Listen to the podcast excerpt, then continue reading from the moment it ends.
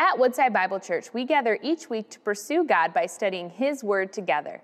Today, we invite you to look deeper into 1 Peter, tuning into our current series, Unshakable Steadfast Hope in an Unpredictable World. Join us as we allow God's Word to shape us and renew our hope with the brilliant truth of the gospel series called unshakable so if you have your bible with you and if you would open it up to 1 peter chapter 1 uh, that's where our text is today 1 peter chapter 1 verses 13 to 21 uh, Kids, I want to remind you there's that worksheet or that uh, handout there. Fill that out. Come see me after the service. I've got a treat for you again today, and we're going to dive right in. So, if you'd find 1 Peter chapter 1, verses 13 to 21, and if you'd stand with me, I'd love to read God's word for us and take us right to the heart of what Christ has done on our behalf. Let's, uh, let's give our attention to God's word. Here it is. 1 Peter chapter 1, beginning of verse 13. Therefore, with your minds ready for action, be sober minded and set your hope completely on the grace to be brought to you at the revelation of Jesus Christ. As obedient children, do not be conformed to the desires of your former ignorance, but as the one who called you is holy, you also are to be holy in all your conduct. For it is written, Be holy because I am holy. If you appeal to the Father who judges impartially according to each one's work, you are to conduct yourselves in reverence during your time living as strangers. For you know that you were redeemed from your empty way of life inherited from your fathers, not with perishable things like silver or gold, but with the precious blood of Christ, like that of an unblemished and spotless lamb. He was foreknown before the foundation of the world, but was revealed in these last times for you. Through him, you believe in God, who raised him from the dead and gave him glory, so that your faith and hope are in God. This is the word of the Lord. Let's pray together. Lord, we thank you this morning for your grace. We thank you for your, your kindness to us in Christ. You sent him for us and for our salvation. And so, Lord, this morning we pray that as we reflect on and as we hear your voice and your word today and see the way you call us to live as your children, would you build us up in holiness? Would you anchor our hope more and more in Christ? And would you make us distinct people here in this world as strangers and exiles for the sake of your glory? Make us more confident in the unshakable hope that we have in Christ today. We ask now that your Spirit would work in us and change us and help us. May He move powerfully among us here in this moment. We pray this now in Jesus' name. Amen. And you can be seated. Well, what is your hope set on? What, what is your confidence and firm hope anchored in? If I were to tell, tell you this morning that, that you would, in 20 years from today, receive $100 billion, quite a sum, if you would receive $100 billion 20 years from today, but between now and then, you could only live on $60,000 per year, or you would forfeit the entire fortune. How would that change the way you live? How would you live today knowing that 20 years from now you would receive $100 billion, but you could only, in the next 20 years per year, live and uh, receive 60,000 a year. It would change things, right? If you wanted that great fortune and were confident to have that, you would live with a deep, deep transformation today on that hope that you had in the future. There's a, there's a deep connection between our hopes, and not just hopes in the way of wishful thinking, like, I hope that ice cream shows up later today, or that I hope that I have a, a great week ahead, but our hopes as firm, confident realities, the things that we expect to happen to us. There's a deep connection between our hopes and the way in which we live day in and day out. When we set our hopes on something that we desire, something that's been promised to us, and, and something that we begin to expect, even if it has constraints around it, even if it, if it causes us to live in a specific way to receive it, it still shapes the way in which we live. Our future hopes dictate or shape the way that we presently act and behave and think. Maybe think about it this way. My wife and I, Stephanie, when we were dating, we lived in two different states. I lived in California and she lived in Missouri. And so, whenever we had a chance to see one another, it created a lot of hope and expectation and eagerness. And whenever one of us would travel to see the other, we changed the way we were living at the moment to be able to see one another to the degree like this that it would impact how I live. If I knew she was coming to visit me in California, I'd, I'd clean out the car. I'd get ready. I'd actually show up at the airport on time to greet her there, and I'd have a big bouquet of flowers and, and chocolate and uh, maybe a sign or something to, to show and express, I am so glad that you're here. I've been waiting a long time to see you. Your hope is set on something, it impacts how you live. So, what about our lives today? What's the hope that you're living for? And how is it shaping how you live? This is what Peter can say in 1 Peter chapter 1 verse 13. He says, "Therefore with your minds ready for action, be sober-minded and set your hope completely on the grace to be brought to you at the revelation of Jesus Christ." Now think about what he's saying here. Put your minds to action, he says because of the grace of God in Jesus Christ. He's talked about this. We saw this last week. The goodness of Christ. Because of his great mercy, he's given us new birth into a living hope. Into Christ, the resurrection from the dead. In Christ, we've received an inheritance that's imperishable and undefiled. In Christ, we are receiving and waiting for the goal of our salvation Christ. He says, because all of those things are true, therefore, set your mind action. Be sober minded. He says, think with, with gravity about your life today. What matters, what doesn't matter, what's of deepest importance, what's of fleeting significance, what's real, what's powerful, what's true. He says, with your minds ready for action, being sober minded. It's another way of saying thinking clearly about the present, here and now. He says this set your hope completely on the grace to be brought to you at the revelation of Jesus Christ. Now, Peter here, he, he points us to a, a, way of life that is very different from the way financial planners and wealth managers would teach us to live today, where they might say, diversify your portfolio. Make sure that you're, you're hedging the, your bets in every case in case the economy changes or in case tech industry drops or, or whatever it might be. Diversify your portfolio so that when you retire, you've got plenty saved up.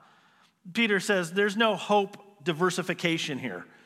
There's, there's no spiritual diversification of your portfolio or way to hedge your best.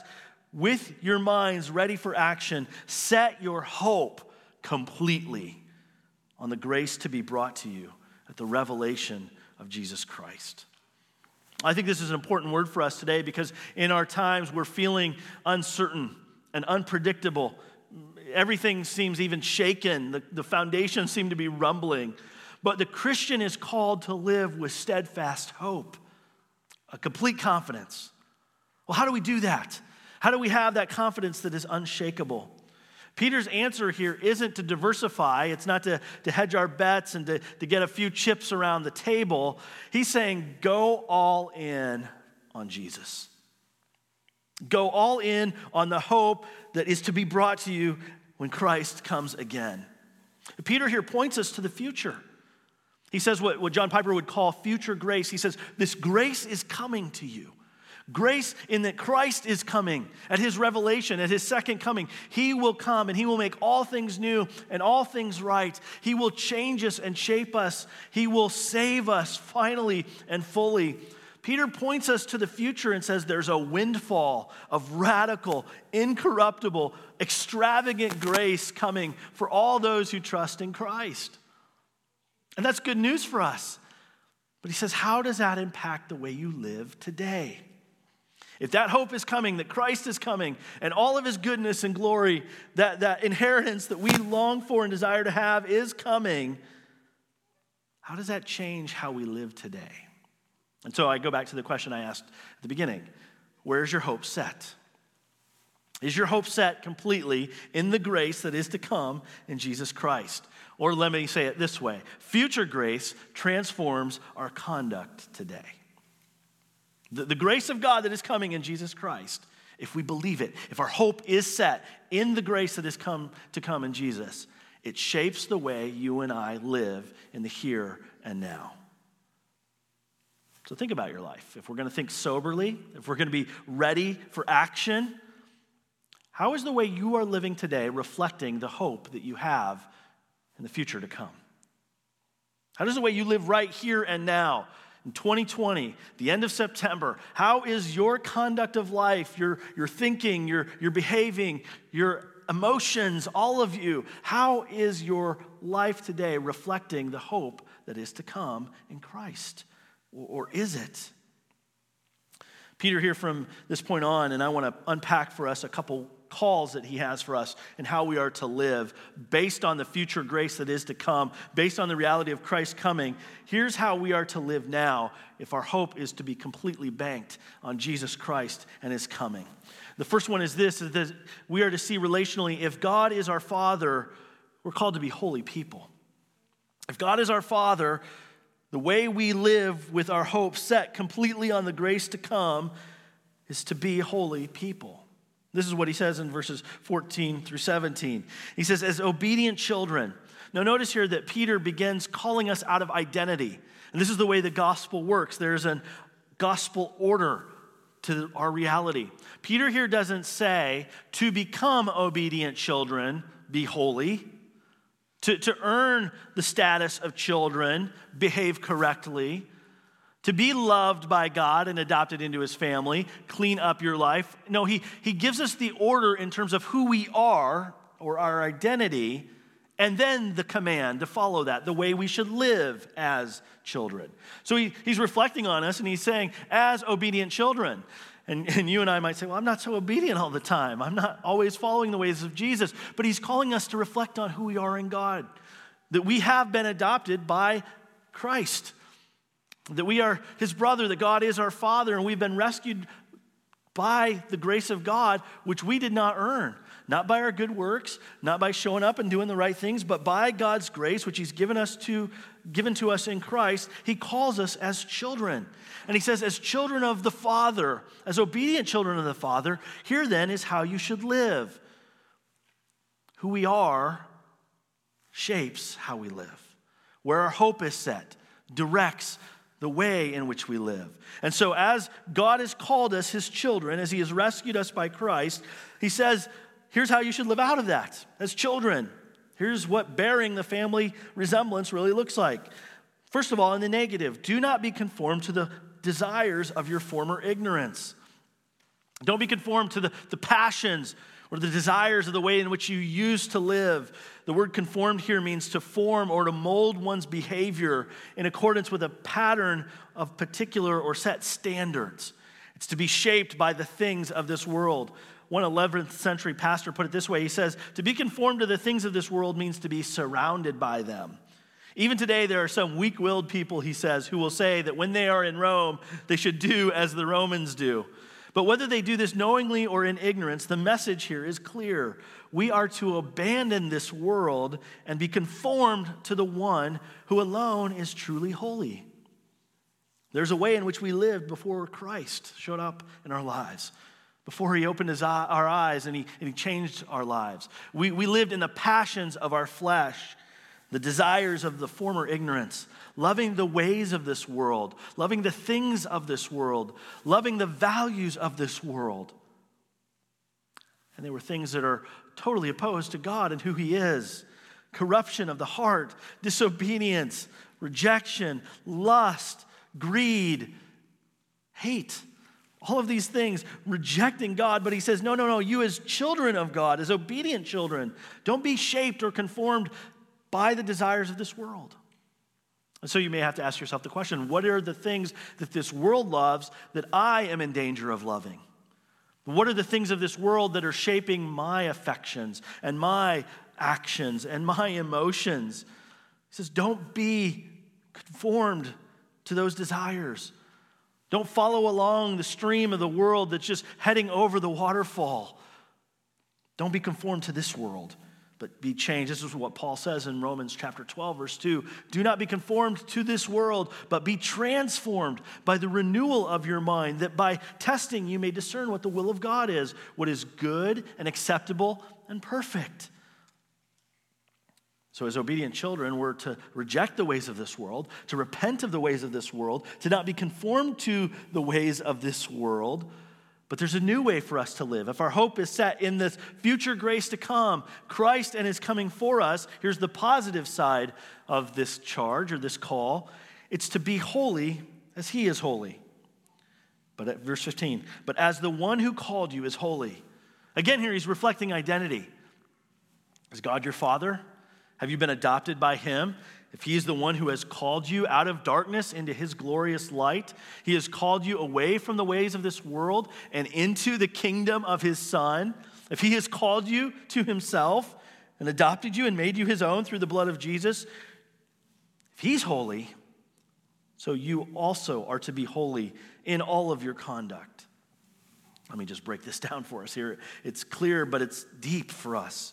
As the one who called you is holy, Paul calls us, or Peter calls and, ref, and charges us to reflect on who God is. What is his character? What is his nature? He is the Holy One who stands above and beyond all of us. He is distinct from us. This is the essence of what holiness means. To be holy is to be set apart. God Himself is not like us creatures, He is distinct in every way from us perfect and pure in every way. He is one of a kind, unique and rare, beautiful and glorious, excellent in every way. And so he stands distinct from his creation. But he is also pure, radiant, glorious, righteous. Holiness speaks of moral purity as well. His glorious beauty. In God, there is no darkness, no, none at all, as John says in 1 John 1 radiant glory, no sin, purity in every way. So connect the dots here. As the one who called you is holy, so you too are to be holy in all your conduct. As his children, we too are to walk in this holiness, to be set apart and distinct from the things of this world, to be morally excellent and pure in all our conduct.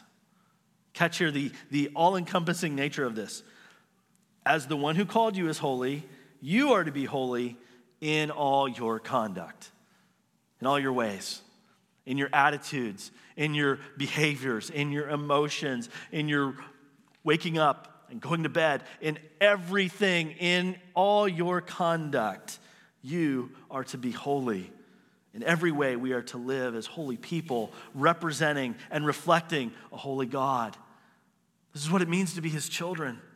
Sam Storms put it this way He says, To live holy as God is holy requires separating ourselves from those sinful passions that characterized our lives before we came to know Christ. It means distancing ourselves from the lifestyle that used to dominate our existence.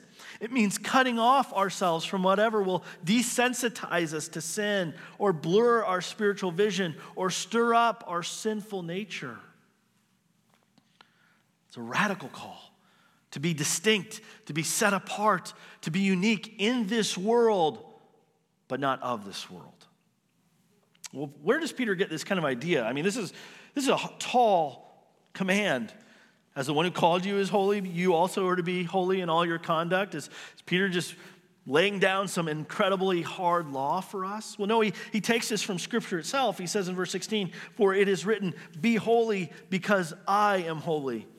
No less than three times, four times actually, in the book of Leviticus, God calls his people to be holy as he is holy. In Leviticus 11, 44 and 45, Leviticus 19, 2, Leviticus 20, verse 7, and then 20, verse 26. God calls his people to be holy. And again, the gospel order is in place. God is saying that to his people that he has already rescued out of their slavery and bondage in Egypt. He is rescuing, he is calling them to be holy because he has already done the work of salvation to them and for them. And so it is the same for us as well. He calls us to be holy not to earn his love and favor, but because he has shown us his grace and mercy in Christ who has died for us. The call to be holy is a call out of the relationship that we have with God already in Jesus Christ. So he's not saying be holy to earn your way to God, be holy to be accepted by him or approved by him. You're already his child if you've placed your faith in Christ. You're already accepted and received. So now you and I, because we are children, get to reflect the family likeness. We get to display what God is like as our Father. We get to show off His glory, His distinctness, and His radiant purity in all things. If God is your Father, be holy. That's what it means to live with your hope anchored on the grace that is to come in Christ Jesus, to live distinct in this world. Paul take, or Peter takes it one step further. In verse 17, he says, If you appeal to the Father, who judges impartially according to each one's work, so he, he takes it out of the context of the home and he puts it in the context of the courtroom. He says, if you're going to think just on a transactional courtroom justice basis, and if you were to appeal to the Father as a judge who judges impartially based on each one's work, he says, think about how you would live in that regard. If you know that one day you're going to stand before a judge and you're going to have to give an account and he's going to render a verdict, how would you live knowing that that day is coming? You are to conduct yourselves in reverence during your time living as strangers. So you might not even get the family connection. God has loved you and He has called you to Himself and He saved you through the blood of Jesus Christ. You may just think of courtrooms and judges, and if that's the case, that's just a base case in your mind, then, then consider how you would live in that regard. You're a stranger here, you're in exile. So con- continue your walk of life. Live, conduct yourself in reverence and holy awe here and now, because you will stand and give an account before Him.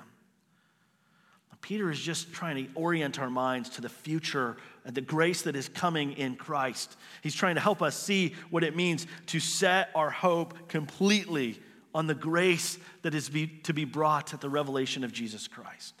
Because you might look at this and go, I am not living holy. I call myself a follower of Jesus, but my life's a mess. I'm living in the passions of my former ignorance, and, and, and my conduct here, it's, it's not good. If God is to judge me today based on what I have done or haven't done, it isn't going to go well. But that's why Peter calls us to look back at the grace that is to come God's future grace for us, his rescue us of us and his adoption of us in Christ that is to come. And if that is true, and if that is where our hope is banked, then we can begin to lean into holiness. We can begin to live as distinct people here and now, not shaped by this world, but distinct and unique and glorious to God in the midst of it. The point here that Peter is making is that this earth is not our home. Our hope is not to be banked in the here and the now. Although our passports may say citizens of these United States, our eternal citizenship is in heaven with Christ. This earth, this country isn't our home. And the way that we live shouldn't reflect the values of this time and this society and this world, but of the kingdom to come and the glory that we will have in Christ. Our hope isn't to be anchored in here and now, even in November on November 3rd. Our hope is to be anchored in heaven. In Christ, set your hope completely. Get the totality of that world, word in everything. Our hope is to be set on the grace to be revealed at the coming of Jesus. So, how now do we live in that light? We live with regard, we live with awe, we live with respect towards God as we journey as pilgrims to our eternal home. We live as citizens of a higher kingdom, a greater kingdom that we truly belong to as holy people, because that's who our Father is. What does this look like for you? In all your conduct, we might come back to verse 16. In all your conduct, you are to be holy as He is holy. What does it mean for us to be wholly distinct people in the here and now, in our speech, in our actions, in our attitudes, in our relationships? How do we reflect the holiness of God who is our Father in every area of life. It means to bear the family resemblance, to look like our daddy looks, to think, to act, to behave as our Father behaves. As a father myself, I am encouraged and somewhat terrified at the same time to see my, the way my children, as they grow up, begin to mimic and take on some of the, the personality quirks and traits, good and bad and weird, of our family, of me in particular. To see my son Ethan do things and talk in ways that I would talk, and I just go, oh man, did he get that from me? Many times around the dinner table, he'll say something, and Stephanie and I'll look at each other and we'll go, That's you. That's your side of the gene pool. Here it is for us to see. The grace of God has been revealed to us in Christ. He's given himself for us, He's adopted us into His family. And as those things are true, if our hope is set in the reality that He will come and He will totally change us. He will bring us in and embrace us. He will make us new and eradicate totally and finally our sin nature and the sin and death and evil that plagues this world. And that's a good thing. Aren't we going to lean into being more like that here and now? To pursue holiness in everything? In our waking and in our sleeping, in our working and in our play, in our family life and our relationships and our attitudes with our neighbors and those that we would even consider enemies of ours or we're distanced from. We must bear the family resemblance. If God is our Father, be holy. It's what living for the future grace, banking our hope completely in the grace that is to come, truly looks like. But there's another relational dynamic here that, that Peter pulls out to help us see how to live all in on that future grace. It's this in verses 18 to 21. If Jesus is your Redeemer, be faithful. Or another way to say that is if Jesus is your Redeemer, keep believing, keep trusting. Peter takes us to our condition. He says, For you know, in verse 18, that you were redeemed from your empty way of life you were redeemed from your empty way of life. We lived in the passions of our flesh. We lived in the lust of this world. We, I mean, you could open up the newspaper, just hang out with unbelievers for a while, and you can see the trajectory of this world is not up. And that's where we stood. And yet, Peter uses an important word here. He says, You've been redeemed You've been redeemed from your empty way of life. You've been rescued out of that. This word here, redeemed, is referring to the practice in Greco Roman culture of liberating a slave. A slave would typically receive his freedom after money was deposited. He would go to one of the temple shrines there of a god or a goddess, and he would take and he would pay some money to that temple shrine and then to the slave's owner for his redemption. Sam Storms says the sum paid for the redemption or ransom was referred to as the price. And the slave was considered to, be, have, to have been redeemed by the deity that they were paying the price to. Here he says that you have been redeemed from your empty way of life, which you received from your fathers. So, our sinful nature is one that we got from mom and dad. It's everybody's condition, and we've all received it from our forefathers. But we've received it not, we've been redeemed not with perishable things, not with simple coins like silver or gold, which are even pretty expensive things. But Peter says they're perishable things, they don't last. We haven't been redeemed from our empty state, from our destruction, from our sin and death. We haven't been redeemed by money, by the things of this world. But, verse 19, with the precious blood of Christ. With the precious blood of Christ, like that of an unblemished and spotless lamb.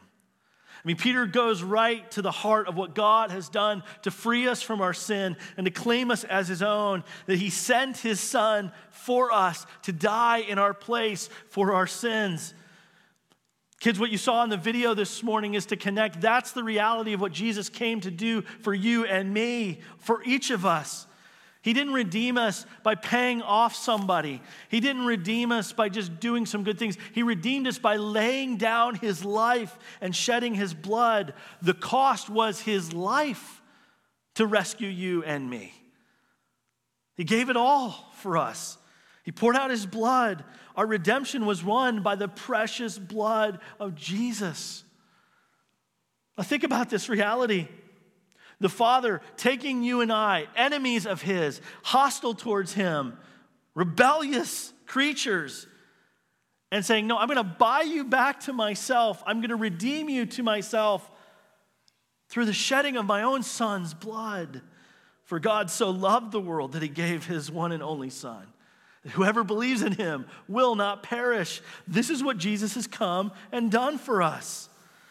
And Peter here compares this shedding of Christ's blood with that of a sacrifice. Christ's blood like that of a unblemished and spotless lamb. That's how the people of Israel marked that they were God's people. At Passover every year, they slaughtered a lamb, and his blood was placed on the doorpost so that they, they would be reminded that the angel of death had passed over them, that they were God's people, that they were unique to him. Their sacrificial system their atoning for their sins through the sacrifice of blood and goats was a picture of what Christ would do for all of us when he laid down his life on our behalf. This is what Jesus has come and done. And we can't just think that Jesus is just a good moral example for us, someone to just applaud and to say, Well, I want to try and imitate or be like him because of his great example. Although he is an example for us, but he's so much more. And we can't think that Jesus came merely to teach good things, morality and wisdom and ethics and philosophy. Jesus isn't just a good teacher or a moral ethicist. He is one who came and he laid down his life. He died as a substitute for you and me, as a sacrifice from our sin, from the dead end ways of this world that we were living. He died for us to redeem us to take the penalty we deserve and absorb the wrath of God in our place. Friends, this is what Jesus has done. Have you seen him as your Redeemer? Have you embraced him as your Savior? Have you come to him in faith and said, No way on the ways of this world any longer? My hope is in Christ, my trust is in him. We might think, well, this is God's plan B, right? I mean, He set up this world, He created it, He, he made us for His glory and our good, and then we messed it up, and so God had to come up with plan B. Now, verse 20 tells us this was plan A all along. Jesus was foreknown before the foundation of the world, but was revealed in these last times for you. Before the foundation of the world was ever made, God's plan A was to send his son for you and me, which he revealed in coming for us on the cross for you and I. And it's through him, verse 21, that you believe in God. It's through Christ that we have access to the Father. Jesus said in John 14, 6, I am the way and the truth and the life. No one comes to the Father except through me. So it is through him that we believe in God, who raised him from the dead and gave him glory, so that your faith and hope are in God. What did God do with the sacrifice of Christ? He received it, he approved it, and he raised Jesus from the dead on the third day. And Jesus is ascended, he is exalted to the right hand of God the Father, where he reigns and rules from on high, and he intercedes for us. He has been given glory so that our faith and hope, now Peter comes all the way back around, are in God. Here's the point that he's landing on. Your faith and hope are in God. And so, if we are to set our hope completely in the grace that is to be revealed, he says, Put your hope in Jesus, put your hope in the Redeemer. Bank all of your life in Him. Being faithful means keep going on and trusting Christ. Keep depending on Him. Keep banking on Him. Don't look to other ways. Don't look to other hopes. Don't look to lesser things. Don't go to other wells, but continue to bank your hope in this life through the rest of your life in God and what Jesus has done. The prophet Jeremiah condemns the people of Israel when he says this. He says, My people have committed a double evil. They have abandoned me, the fountain of living water, and have dug cisterns for themselves, cracked cisterns that cannot hold water. And that's what it's like when we abandon God and we put our hope in other things, things of this world. We abandon Him. We, we reject Him as the fountain of living water. And we we dig cisterns, we dig wells for ourselves that can't hold water. They can't replenish us, they can't satisfy us. And here Peter points us to Christ and all that he has done for us. You don't need to have hope in anything else in this world because Jesus has fully and gloriously done all to secure our eternal hope. So set your hope in him. He's died in your place. He was raised to life. He has ascended to glory. Bank everything you've caught in Jesus, and it'll transform the way you live. Where's your hope set? I'll ask this again. If your hope is set completely in Christ, if you're banking everything you've got in Him, it will shape the way you live here and now. You'll be holy because your Father is holy. You'll keep trusting Christ because every other well is empty. But if you're hedging your bets, you're diversifying your hope portfolio, you'll live a scattered life. Hope will be elusive. The, the unsettledness of this world will show you you have no hope. So that's why Peter says, go all in on Christ. Set your hope fully in the grace to be revealed. What is that grace? Who is that grace? It's Jesus. So let's pursue him, friends. As God is our Father, let's be holy. As Christ is our Redeemer and brother, let's be faithful. Let's keep banking on Jesus day in and day out and let it shape the world and the way in which we live. Let's pray. Father, thank you for your extravagant, amazing grace. And Lord, we pray that you would give us mercy and grace even today to continue to set our hope in Christ. That we would bank our lives on Jesus and what he has done for us, and not the things of this world. Anchor us in Christ. May our hope be set fully on him. And so, Lord, we would pray that out of that, holiness would increase, that we would be more and more like Jesus, and we would be more and more transformed into his image, and that faithfulness would continue that we would keep trusting and trusting and trusting in Christ day in and day out. Do this within us, we pray. We ask this in Jesus' name. Amen. Thank you for joining us as we study God's Word together. We would love to hear how God is moving in your heart and get you connected into the Woodside Bible Church family. Head to woodsidebible.org/connect to introduce yourself to us today.